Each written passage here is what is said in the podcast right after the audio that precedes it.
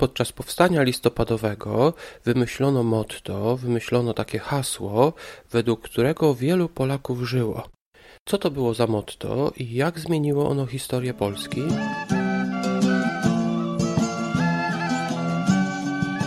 Zapraszam Was do 66 odcinka Historii Polski dla dzieci.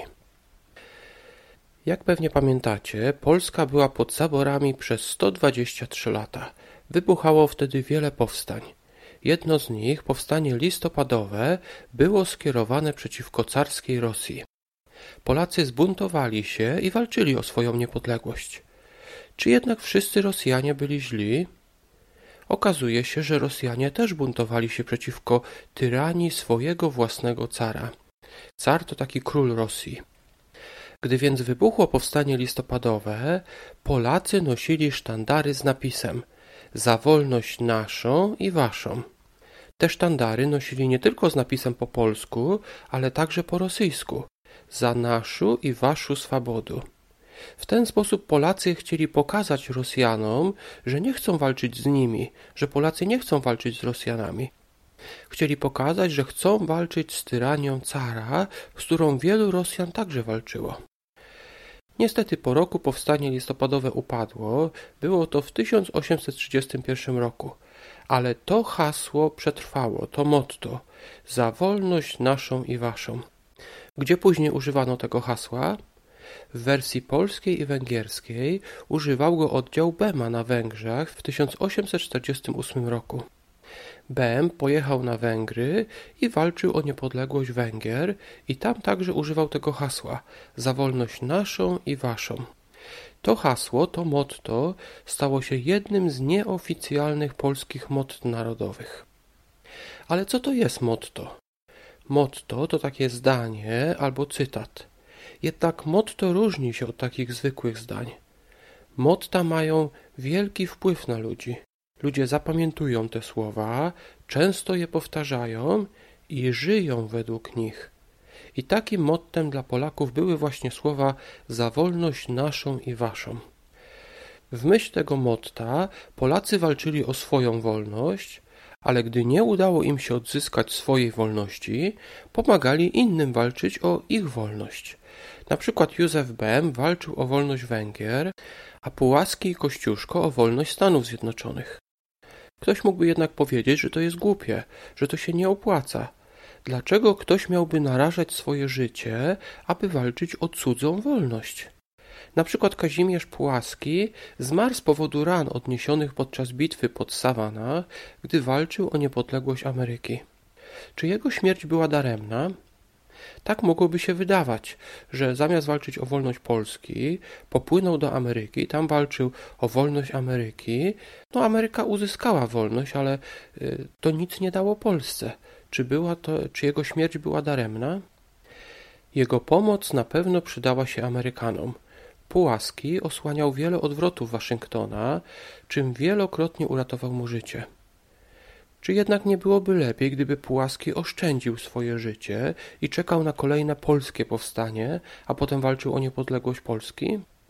Tak mogłoby się wydawać. Mogłoby się wydawać, że każdy powinien zająć się swoimi sprawami, zamiast pomagać innym.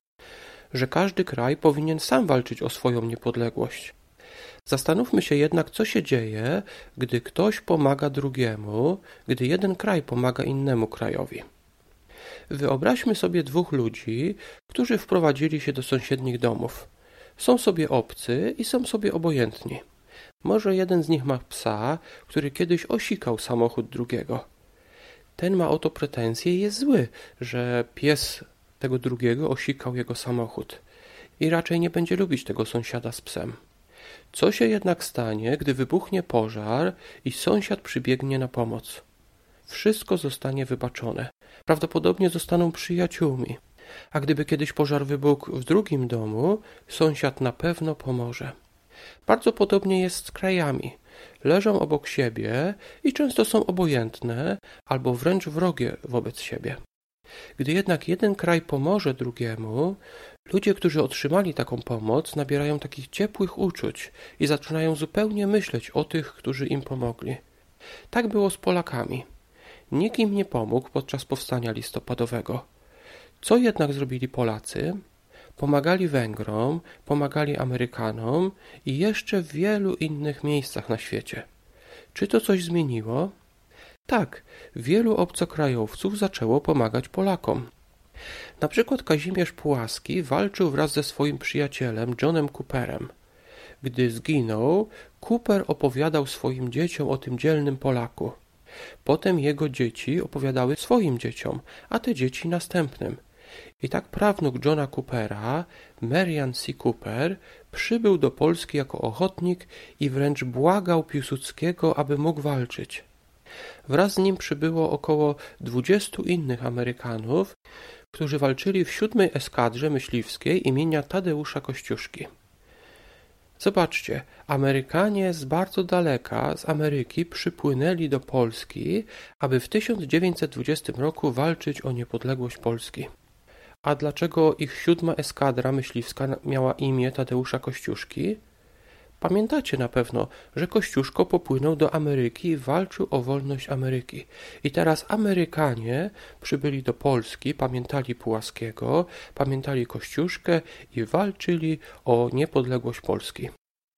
To właśnie oni, to właśnie ci Amerykanie z siódmej eskadry myśliwskiej imienia Tadeusza Kościuszki powstrzymali konną armię Budionnego przed zdobyciem Lwowa w 1920 roku. Tak więc polska pomoc podczas wojny o niepodległość Stanów Zjednoczonych zaowocowała amerykańską pomocą podczas wojny polsko-bolszewickiej w 1920 roku. Czego się z tego uczymy? Gdy stanie się wam coś złego, moglibyście usiąść i płakać. Wielu ludzi tak robi. Oni użalają się nad sobą. Zobaczcie, tak samo mogli zrobić Kościuszko, Płaski czy Bem. Mogli usiąść i rozpaczać, że nie ma Polski. Czy oni tak zrobili? Nie. Zauważyli, że na świecie są także inne narody, które mają problemy i zamiast myśleć o sobie i o tym, jak źle im jest, postanowili pomóc. Tak samo i wy, gdy spotka was coś złego, możecie zamiast myśleć o tym, jak bardzo źle wam jest, możecie się rozejrzeć. Być może kiedyś spotka was coś złego i wtedy moglibyście usiąść i po prostu płakać. Zamiast tego możecie rozejrzeć się i zobaczyć, czy nie ma kogoś, komu można pomóc. Gdyby wszyscy ludzie myśleli tylko o sobie i o swoich problemach, to nikt by nikomu nie pomagał. Gdy jednak jedna osoba pomoże drugiej, to tamta osoba czuje się zobowiązana, aby także pomóc. Jeżeli ty komuś pomożesz, to taki dobry uczynek kiedyś wróci do ciebie. Tak więc i ty możesz być jak Kościuszko, Płaski czy Bem. Wystarczy tylko spostrzegawczość oraz chęć, aby pomóc. Rozejrzyjcie się, czy wokół was nie ma kogoś, komu moglibyście pomóc. Na dzisiaj to już wszystko. Do usłyszenia w następnym odcinku.